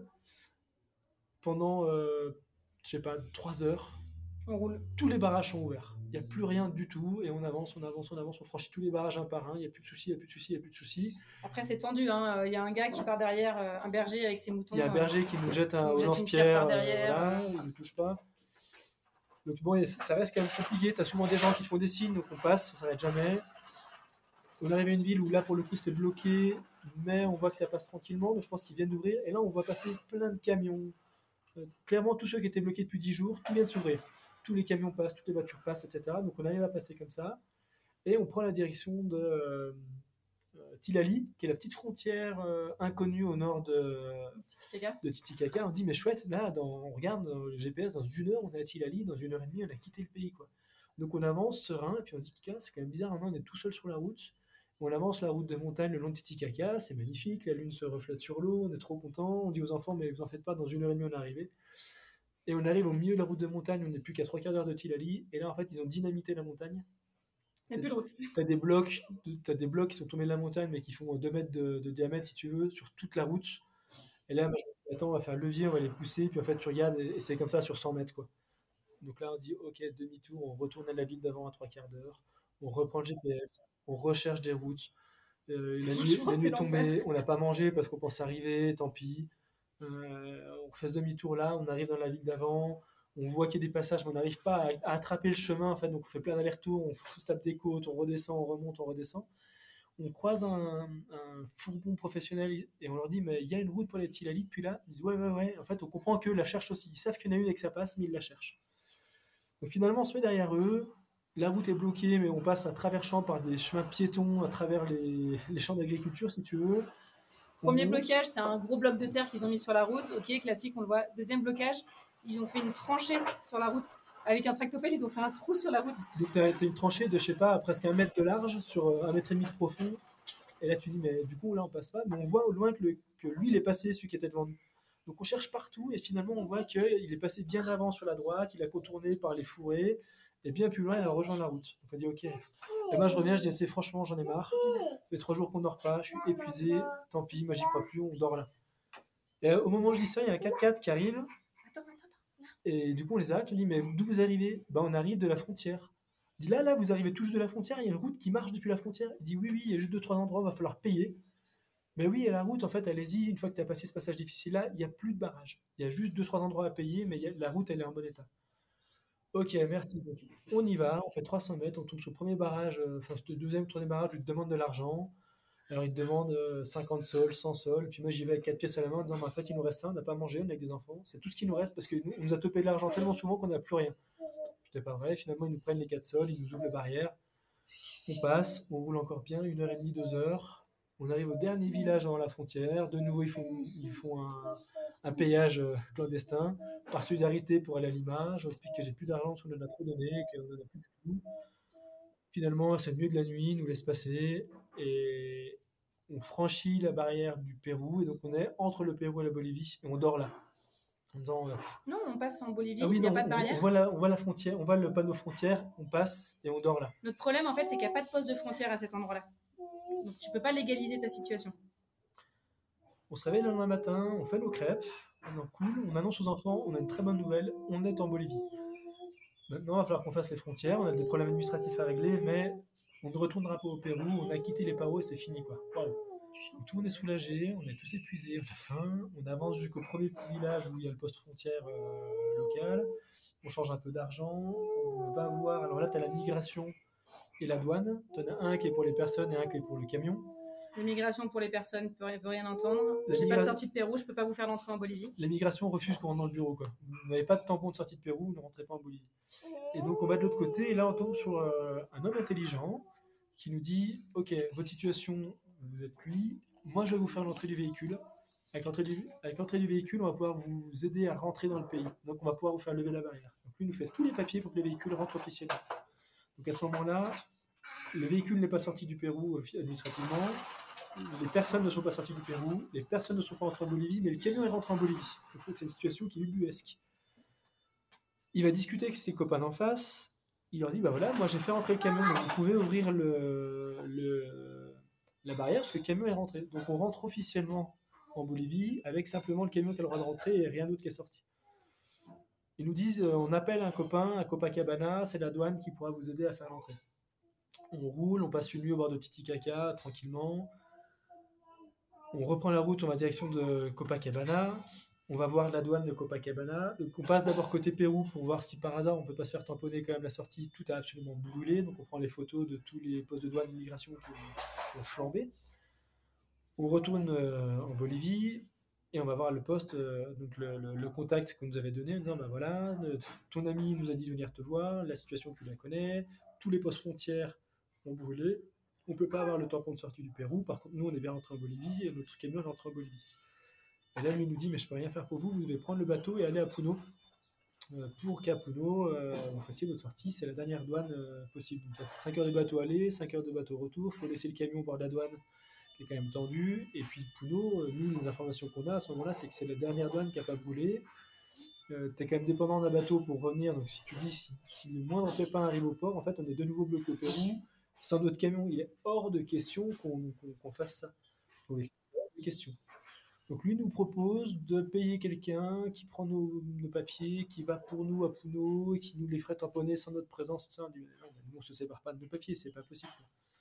Donc on échange avec euh, le consulat de France qui nous dit bah, ok venez euh, venez à La Paz et vous ferez votre entrée à la migration à La Paz euh, et puis vous irez voir la migration péruvienne à La Paz en Bolivie pour essayer de négocier votre tampon de sortie. Entre temps on refait un message nous pour expliquer la situation à l'ambassade française du Pérou en disant est-ce que vous pouvez nous faire un papier? Parce que nous sommes clandestins euh, de fait, on ne peut pas être autrement que clandestin. Est-ce que vous pouvez nous faire un document pour attester que nous sommes une famille française avec des enfants en situation qui était périlleuse au Pérou et que donc on se rend au plus vite à la migration pour euh, faire notre entrée? L'ambassade de France n'a jamais fait ce document-là. Donc on se retrouve dans une situation particulière. La douane de Copacabana nous dit en fait vous avez deux solutions. Soit vous quittez le pays sous 24 heures, soit vous risquez une grosse amende et une interdiction de rentrer au pays pour 3 ans. On dit ok, on va aller discuter à La Paz, donc on file à La Paz au plus vite. Euh, c'est le week-end, donc on sait que c'est fermé, donc on fait un petit stop quand même dans les montagnes pour aller aux Alpagas pour souffler un peu et puis se détendre en disant de toute façon, euh, attendons que les postes euh, de douane soient ouverts à La Paz. Le lundi matin, on se rend à la migration. Le consulat de France a, pour le coup, dépassé sa fonction en prévenant la migration de notre arrivée en disant bah voilà la situation, vous seriez bien aimable de les accueillir. On se pointe le matin, on fait notre heure et demie, deux heures d'attente avec les enfants à la migration. On, Annecy se rend au, guichet. Et là, la dame nous dit exactement comme à Copacabana, je peux rien faire pour vous, vous n'avez pas de tampon de sortie, je ne peux pas faire de tampon d'entrée, vous avez 24 heures pour sortir du pays, le mieux pour vous, c'est de retourner au Pérou parce que c'est plus proche. Sinon, bah, vous aurez une amende de 240 sols par personne, euh, plus 3 euh, ans d'interdiction de rentrer en Bolivie. Euh.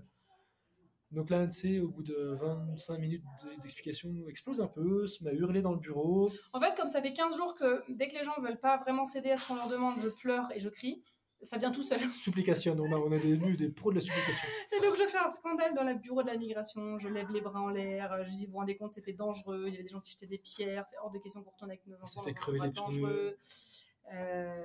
Donc les agents de sécurité viennent lui demander de se calmer parce qu'elle est hystérique dans le bureau, semi-contrôlée, semi, ça fait du bien de se lâcher. Et finalement, elle demande de voir le chef du bureau je demande à la guichetière, est-ce que je peux voir votre responsable Ah oui, oui, pas de souci. J'aurais dû demander avant. Il met un quart d'heure à venir, et là, quand il arrive, il dit Ah, mais oui, j'ai eu votre consulat au téléphone, je connais votre situation, on va trouver une solution, on va vous faire un tampon avec un petit mot pour dire que vous n'avez pas fait votre sortie, parce que c'est pas possible, et que vous rentrez chez nous. Pas de souci, je vous fais vos tampons. Ah, dis Mais tu veux pas prévenir euh, les gens de ton équipe qu'on arrive? Donc, il nous fait nos tampons. Et là, on se dit Vite, vite, vite, avant que ça ferme, on va aller euh, en courant euh, revoir la l'ambassade péruvienne en Bolivie pour la sortie du véhicule et notre sortie à nous. On arrive à l'ambassade qui nous disent c'est pas notre compétence, c'est le consulat, c'est à l'autre bout de la ville. on va à l'autre bout de la ville, on va au consulat, on attend trois plombs au, guichet. Et là, euh, alors ils nous ont fait tout recopier à la main, ce que nous avait fait faire le, la migration bolivienne. Donc ils nous font tout copier à la main, tout photocopier. On attend euh, trois quarts d'heure, une heure dans le bureau. Et au bout d'un et au bout d'une heure, ils nous disent OK, je peux rien faire pour vous. J'enverrai ça au bureau compétent. Vous aurez une réponse par mail. Vous aurez une réponse par mail. Donc, aujourd'hui, la, situation n'est pas, aujourd'hui, la situation n'est pas réglée. Nous sommes toujours officiellement aux yeux du Pérou, au Pérou. Et pourtant, on arrive au bout de notre visa et donc on ne sait pas ce qui va se passer dans notre situation péruvienne. On ne sait pas si on va y retourner un jour, on ne sait pas si on va prendre une amende parce qu'on a quitté un pays qui n'était pas lui-même en mesure de valider notre sortie. Donc la situation était quand même assez euh, cocasse. Mais après, c'est pas cool de pas avoir la sortie du Pérou, mais vu qu'on est en Bolivie, qu'on est en situation légale en Bolivie, en fait, on s'en fout. Au pire des cas, on pourra pas retourner quelques années au Pérou. Enfin, on verra, je sais pas. Je pense qu'on on va devoir travailler, faire des allers-retours administratifs avec eux souvent. On sait qu'on peut pas compter sur l'ambassade qui Qui est pas compétente. pas grand chose. Et puis, bah, voilà, peut-être que le Pérou, que le Pérou ne le reverra pas de sitôt. Mais euh, gros soulagement pour tout le monde d'être euh, sorti du Pérou, rentré en Bolivie, parce que tu n'es pas sûr que la barrière s'ouvre, et, et d'être aujourd'hui euh, officiellement sous visa euh, ici, puisque un des problèmes qui s'est amené à Copacabana, c'est que nous, on retire surtout par Western Union, quand on retire dans les banques, on, a, on est plafonné à très bas, donc on ne peut pas faire grand-chose. Et Western Union nous demandait la photocopie du, D'entrée du passeport. d'entrée du passeport et le, le tampon d'entrée. Et donc, tant qu'on n'est pas le tampon d'entrée, on ne peut pas retirer d'argent. On avait à peine de quoi retirer, de quoi manger très sommairement. Donc, ça urgeait un peu. voilà. On ne pouvait pas payer l'essence. quoi. Heureusement, pendant la route, entre temps, sur Sicoigny, on avait pu retirer. Euh, donc, ça nous a fait tenir sur toute la fin du périple, mais en faisant du change. Mais on savait qu'on n'avait pas beaucoup de jours encore devant nous. Quoi. On était bien rassurés à la de pouvoir faire toutes ces entrées-là, retirer de l'argent. Et finalement, on- au bout de deux jours, on a repris très vite notre projet. On avait un centre euh, de nutrition infantile à visiter à La Paz, enfin El Alto, juste à côté. Donc on a switché, on est allé directement chez eux. On s'est posé chez eux, on a repris le cours de notre, euh, de notre voyage, de notre projet. Et petit à petit, c'est en train de devenir un lointain souvenir euh, dont on rigolera dans quelques mois. Mais Ouais, là, c'est encore trop frais. Non, Ouais. on, a, on a vraiment, on a vraiment encaissé énormément de stress. Euh, moi, j'ai pas de souvenir dans d'autres moments de ma vie d'avoir été dans une situation de stress aussi intense.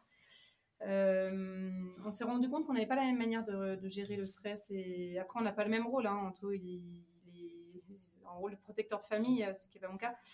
Mais euh, on a vraiment beaucoup, beaucoup encaissé et on s'est rendu compte quand on était notamment dans la ferme des alpagas, là, quand on était en Bolivie. Euh, je me suis vue pour une, la première fois depuis longtemps dans un miroir euh, en, en tête entière. Je me dis, mais j'ai pris 10 ans, quoi. J'avais des rides autour de la bouche qui étaient creusées, mais en fait, c'est à force d'avoir eu la mâchoire crispée pendant des jours et des jours à faire mes supplications, à pas pas dormir, sourire, à pas dormir, à, être, à se poser des questions pour des, beaucoup de, de choix de qu'est-ce qu'on fait. Alors là, c'est revenu avec du repos, avec, avec euh, à peu près, avec un peu de repos, un peu de tranquillité, euh, avec le sourire qui revient, etc. Mais ça, ça nous a marqué euh, Ouais, physiquement quand on s'est revu dans un miroir après ces trois semaines intenses. Franchement, je me suis dit, waouh, j'ai pris 10 ans. C'est la première fois que je me trouvais dans une situation à pas être certain de pouvoir assurer la protection de la famille. Et tu te dis, tiens, là je suis à un endroit où, tant que je suis ici, je pense que je suis en sécurité, mais ça peut pas durer longtemps. Parce qu'à ce moment-là, nous, le- le- on savait pas si le Pérou allait flamber euh, en guerre civile. Quoi. Ouais, ouais, parce que ça, aurait pu très bien dégénérer euh, encore pire. quoi. En restant là, je suis pas sûr qu'à long terme on soit en sécurité. Et en même temps, en bougeant, bah, je suis pas sûr d'aller vers plus de sécurité non plus. Euh, je, Mm. suis pas certain d'assurer la sécurité de mes- des miens. Quoi. Et c'est- assez stressant. Ouais, ça doit être C'est stressant. déstabilisant de dire que tu sais pas où est l'issue et surtout, euh, enfin, il faut faire des choix et, et- et ce choix-là, est-ce qu'il est bon ou pas À l'aveugle. Ouais, c'est à l'aveugle. Ouais, c'est total. vraiment euh, tout le ligue a vu. Et, et tu vois, là, on est sorti depuis, je sais pas, deux ou trois semaines maintenant, et on a toujours des gens qui sont là-bas, qui sont en situation de blocage, qui nous demandent comment on est sorti. On a, on connaît quelques familles qui ont tout abandonné, qui sont rentrées chez eux en disant, bah, alors c'est c'est des personnes qui savaient qu'ils voyageaient sur un temps beaucoup plus long que nous, donc ils savent qu'ils l'abandonnent pour le retrouver. Ce sera plutôt la question des visas euh, et, du, et du type du, du- du véhicule. Mais il y en a pas mal qui ont finalement tout abandonné pour rentrer et pour, euh, pour Ouais, partir, on s'en sort clairement pas si mal. hein. Et ceux qui sont partis par le nord, parce que c'était quand même des, des idées à un moment donné en disant prenons par le nord parce que peut-être que ce sera plus simple. Euh, ceux qui sont partis par le nord ont eu autant de difficultés à sortir finalement. Ouais, donc au final, il n'y a pas de regret en disant on aurait dû faire ça. En fait, il n'y avait pas une option meilleure que- qu'une autre. Ouais, ça devait être dingue. Et donc, du coup, les enfants, euh, ils ont. Été quoi leur réaction? Est-ce qu'ils se sont rendus compte un peu de, de tout ça, de, un peu de la gravité de la situation? Qu'est-ce que tu en as pensé? Comment t'as comment t'as vécu toi le paro? Bah, en même temps, le premier paro, ça m'a un peu amusé, mais après, petit à petit, ça commençait à me saouler et tout. Du coup, euh, il y a un paro où on nous a aperçu la roue. Du coup, j'ai dit non, mais c'est bon, là, vous allez arrêter de prendre des milliers de photos parce qu'on n'est pas un zoo. on Ouais. ressemblait à un zoo. Enfin, Ce côté zoo, ça a pesé aux enfants. ouais. Le, jour où on s'est fait crever les pneus, du coup, on est tous sortis du véhicule pour changer la roue. Et là, ils se sont mis à faire des photos de nos enfants. Et j'ai un peu craqué. J'avais le- j'avais les outils à la main pour changer le pneu, si tu veux, et je lui ai fait effacer. Je, je suis devenu dingue en disant, mais en fait, non, vous pouvez pas nous crever les pneus, nous prendre en photo. et- C'est hors de question. Donc, je lui ai fait effacer toutes les photos et après, on est reparti. Mais ouais, pour les enfants, ça a été un moment. Hmm. Vous avez eu peur, les filles, à un moment donné? Oui. Qu'est-ce que t'en as pensé pendant le paro? T'as eu peur ou pas? Oui, très peur qu'en fait, quand on a percé la roue de, de notre camion, j'ai eu peur qu'on ne puisse plus démarrer. En fait, j'avais oublié que papa avait des outils. Du coup, j'avais très peur qu'il fallait appeler un garagiste. Hmm, Heureusement que papa il était bien outillé, comme ça il a pu tout réparer. Quoi. Non, on a été épatés par, euh, on a été épatés par leur euh, tranquillité aux enfants. Euh, Ils s'adaptent beaucoup plus vite que nous. on leur a expliqué qu'à chaque barrage, en fait, fallait pas qu'elles parlent, fallait pas qu'elles interviennent, fallait qu'elles nous laissent gérer à notre façon et qu'il fallait pas qu'elles en rajoutent. Euh, et au bout de deux, trois barrages, euh, elles avaient bien compris et elles se taisaient à chaque barrage. Voilà. Parce que Clem Clem, au début, comme ça l'amusait, elle faisait des roues, elle allait discuter avec les gens. Non, pas là. pas là. Voilà. Et juste une dernière question, euh, tu, tu disais tout à l'heure que tu vois, tu perdais ton sang-froid. Est-ce que dans, dans cette situation-là, tu t'es trouvé un peu changé et, tu t'es trouvé dans une situation où tu te reconnaissais pas dans ta, dans ta réaction, tu vois? Je parle de ça parce, par rapport, tu vois, au fait que tu disais que tu avais un rôle de protecteur. Comment tu t'es senti quand tu, sortais un peu de tes gonds? Je suis sorti de mes gonds plusieurs fois de manière contrôlée en disant je sens qu'ici, en haussant le ton, on est face à des gens qui sont pas courageux. Et donc, ça facilitera le fait qu'ils s'écartent du camion et qu'on passe. C'est le soir où j'ai cassé la, vis sur la marche arrière, où là j'ai perdu mon sang-froid vraiment parce que j'étais vraiment trop fatigué. Tu vois, ça fait crever la roue, et ça faisait deux beaucoup vite. Ouais. Là, ouais, pour le coup, j'ai vraiment perdu mon sang-froid parce que un, un ras-le-bol trop grand et un- le sentiment que ah, là vraiment, il n'y a plus de solution. On est bloqué ici vraiment et on a cassé le véhicule vraiment et on a, on va devoir partir avec nos sacs à dos à pied pour finir euh, de quitter le pays. Ouais, là, ce jour-là, c'était compliqué. Ce jour-là, c'était plus compliqué. Hum, Après, le reste du temps, on a plutôt le fait d'être à deux. Ça permet aussi de sentir quand l'autre commence à, à être au bout. Et, et c'est le moment où, euh, en couple, ça nous a finalement beaucoup renforcé de nous dire tiens, euh, je sens que là, t'es fatigué, euh, vas-y, mollo, attends, bah, ce coup-ci, euh, là, je sens pas, je suis trop fatigué, va discuter. Ça m'est arrivé une ou deux fois, moi, d'y aller, parce qu'Anne était euh, excédé de Pas l'énergie. de- Ouais, l'énergie, de retourner une cinquantième fois faire une supplication. Des fois, c'est moi qui y allais. On ça nous a plutôt euh, renforcé dans notre euh, complémentarité, dans, l'attention à l'autre. Et alors le, le fait de le faire en famille a ajouté beaucoup de difficultés parce que, parce que la sécurité des enfants, c'est autre chose que sa propre sécurité. Et puis il y avait le camion, il faut pas le faire sortir. Enfin, ça a rajouté beaucoup de choses, mais le fait d'être tous les deux a été finalement euh, beaucoup plus euh, apaisant, je dirais, après coup. Puis au bout de dix ans quasi de mariage, on commence à se connaître un peu et on sait un peu les, Les les, limites de- les- les forces et les, les limites de chacun aussi. euh. On s'est découvert une, euh, une complémentarité. euh, je- J'encaisse plus facilement des situations de crise. Euh, je pense que je reste plus placide face à la situation. Moi, ça me dérangeait pas d'arriver et de poser un, un gros bobard pour passer parce que je connaissais la finalité et je savais que l'objectif c'était de nous sortir de cette situation. Moi, j'ai- Anthony, c'était compliqué pour lui de se retrouver une situation où il fallait dire s'il vous plaît, par pitié, laissez-nous passer. Euh, oui, oui, on comprend, on est de tout cœur avec vous, hein, parce qu'on comprend vos problèmes. C'est vraiment pas des gentils, votre gouvernement. Moi, je m'en fichais de baratiner, mais moi, vraiment, moi, Anthony, ça le- ça l'atteignait plus. j'ai un lien à la vérité qui est compliqué. ouais. Ouais. Et du coup, d'aller euh, mentir, autant j'étais très favorable à ce qu'on fasse un faux parce que c'était comme ça qu'on pouvait sortir, autant les tenir un faux discours, c'est- pour moi, c'est beaucoup plus difficile. Bon, en tout cas, euh, ça y est, maintenant vous pouvez souffler, reprendre euh, la route, enfin continuer un petit peu votre périple. Par rapport à votre timing, vous, êtes, vous avez pris beaucoup de retard? Et finalement, ça nous a permis de nous poser sur le, sur le roadbook un peu. Alors, on n'a jamais trop planifié où on serait, comment on y serait. On s'est rendu compte qu'on n'était pas en retard pour pouvoir sortir tranquillement euh, et être mi-mai à peu près au port à Montevideo. Si ce n'est qu'on attend les pièces de France et que euh, le délai annoncé était d'une semaine, donc là on devrait recevoir les pièces, euh, on devrait déjà avoir reçu les pièces, et que ici on nous annonce que des fois ça peut mettre beaucoup plus de temps, que la douane peut les retenir euh, plusieurs semaines quoi. Donc voilà, on est lié un peu à ce sujet-là. Une fois que les pièces arrivent, on sait qu'en trois jours, le garagiste a tout remonté, qu'on reprend la route et on va avancer tranquillement, mais sûrement. Quoi. Donc on n'est pas en retard sur le. On avait volontairement fait un, planning où on faisait que de la Colombie à l'Uruguay sans passer par la Patagonie, qui est certainement le tour du monde le plus court du monde, par rapport à tous les nageurs que tu rencontres, justement parce qu'on voulait pas courir, parce qu'on voulait faire le moins de kilomètres possible et parce qu'on voulait pouvoir se permettre de rester là où on est bien. Finalement, on n'a pas perdu plus de temps que ça. De dire, c'est un peu futile de parler de ça, d'itinéraire de, après tout ce que vous avez vécu, mais bon, c'est. C'est un, vrai sujet, hein. La, fin du, périple, euh, la, question se pose aussi. Hein. Et, puis finalement, il y a eu un, un, élément hyper important, c'est que moi, la décision a été prise à un moment donné d'abandonner le camion et de rentrer en France avec l'idée que le camion était perdu. Euh, parce qu'on ne pourrait pas le vendre au Pérou, ni à des Péruviens, ni à des Européens, parce que c'est trop compliqué, enfin, c'est pas possible. Euh, revenir le chercher, c'est-à-dire reprendre des congés, repayer des billets d'avion pour pouvoir le déplacer dans un autre pays pour le vendre, ou euh, avoir le temps de le ramener à un bateau, ça semblait peu probable. Et donc, la plus grosse probabilité, c'était on abandonne tout ici, on prend ce qu'on peut prendre dans sac à dos et, on, tout s'arrête.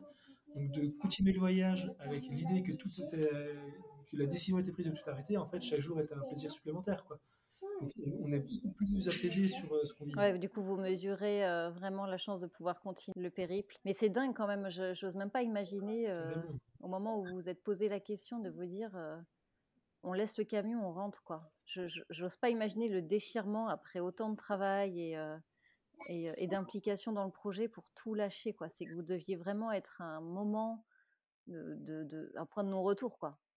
En fait, c'est le moment où tu te dis le matériel, la sécurité euh, et quand, quand, tu vois que la sécurité peut ne pas tenir, en fait, le matériel, c'est plus un sujet. Ouais, mais après, tu as le matériel, mais tu as le projet en lui-même. Vous avez sacrifié, ça fait des années que vous travaillez sur ce projet. Au-delà du camion, certes, c'est financier, mais se dire que voilà, ce projet s'arrête là, c'est dur, non, à encaisser quand même. Il a fallu, ouais, il a fallu avaler la pilule que la décision était prise. Après, sur le projet en lui-même, on nous a tiens, sur notre projet de film, aujourd'hui, on a visité euh, trois centres plus une famille, enfin trois lieux plus une famille, donc on avait suffisamment de matière pour étayer un film. Même si on avait prévu de, venir voir les bébés euh, là, à la base, et du coup, euh, cette déception de se dire, tiens, c'était un peu le, dernier lieu qu'on voulait visiter, on avait très envie d'y aller, c'était cohérent par rapport aux âges qu'on avait rencontrés, etc. Mais on pouvait quand même monter un film qui, restait cohérent et du coup, l'idée, c'était de se dire, tiens, si on a suffisamment de matière pour monter notre film, et euh, eh ben repartons sur l'idée que les trois mois qui nous restent, ce que disait au début Ansier, et ben on va continuer d'être itinérant autrement. Tant pis, camion, on l'a perdu, mais ça ne nous empêche pas de nous adapter, d'être flexible et d'inventer autre chose. Parce que ce sera toujours la même chose finalement, c'est-à-dire être en famille, itinérant, rencontrer des gens et être tranquille. Donc on a commencé à explorer euh, les Compostelles, les, euh, tours en vélo. On s'est dit on prend un avion jusqu'en Espagne et on va chez Émilie. Mais ouais, on a, on a, exploré tous les champs des possibles. On a appelé des centres comme Miséricordia au Chili en disant salut, finalement on a trois mois devant nous, est-ce qu'on est n'irait pas chez vous? Enfin, on explorait beaucoup de choses en disant ça reste le même projet, pas au même endroit, mais soyons flexibles on a voulu être flexible dès le départ, d'aller là où on ne pensait pas aller, de, se laisser convaincre de changer notre itinéraire. Et ben finalement, c'est la continuité. On va marcher au sud de la France et puis en Espagne sur Compostelle, on reste itinéraire en famille, ça reste le même cœur de projet. La pilule était plus dure à avaler de se dire, par contre, on le fait sans notre camion avec qui on est, pour lequel on a mis autant d'énergie et pour le coup, il est perdu. C'est le soir où Antoine s'est couché, il a regardé toutes les vis qu'il avait posées, toutes les étages. c'est moi qui l'ai fait, ça. C'est aussi, c'est moi qui l'ai fait. Ouais. C'est ce côté-là. Mais finalement, c'est hyper, euh, c'est hyper intéressant de, de, vivre ce moment-là, te dire, ok, j'ai passé beaucoup d'énergie, j'ai passé beaucoup de temps, j'ai passé beaucoup d'argent. Et ben, tout ça, c'est pas grave parce qu'en fait, c'est du passé et le matériel, c'est de l'argent. Alors évidemment, on sait que demain, on va pas mourir de faim, donc c'est plus simple de, de, perdre de l'argent quand tu sais que tu vas pas mourir de faim. Mais ça reste que de l'argent bonus par rapport à nos besoins fondamentaux, donc on va apprendre à s'en couper. Donc c'était reste une expérience euh, enrichissante malgré tout. J'imagine. pouvoir en savoir plus et pouvoir avoir la, la suite du projet. C'est cool, en tout cas, je suis, euh, bah, je suis contente que vous alliez bien et que vous, vous ayez réussi à sortir de ces calvaires infernales. Je vous souhaite une très bonne route. Continuez bien votre périple et puis on se donne rendez-vous dans quelques temps pour la suite. J'espère que cet épisode vous a plu. On a eu un petit couac à la fin de l'enregistrement. On n'a pas les au revoir, mais c'est pas grave. En tout cas, on les embrasse bien fort et on est, on est vraiment très heureuse qu'ils soient sortis de cette situation. Écoutez, on vous dit à bientôt pour la suite euh, de leur périple lors d'un prochain épisode. Si cet épisode vous a plu, surtout n'hésitez pas à laisser 5 étoiles et un commentaire sur votre plateforme d'écoute. Ça nous aide beaucoup à faire, à rendre visible ce podcast. Je vous remercie, je vous souhaite une très bonne semaine et je vous dis à mercredi dans 15 jours. Bye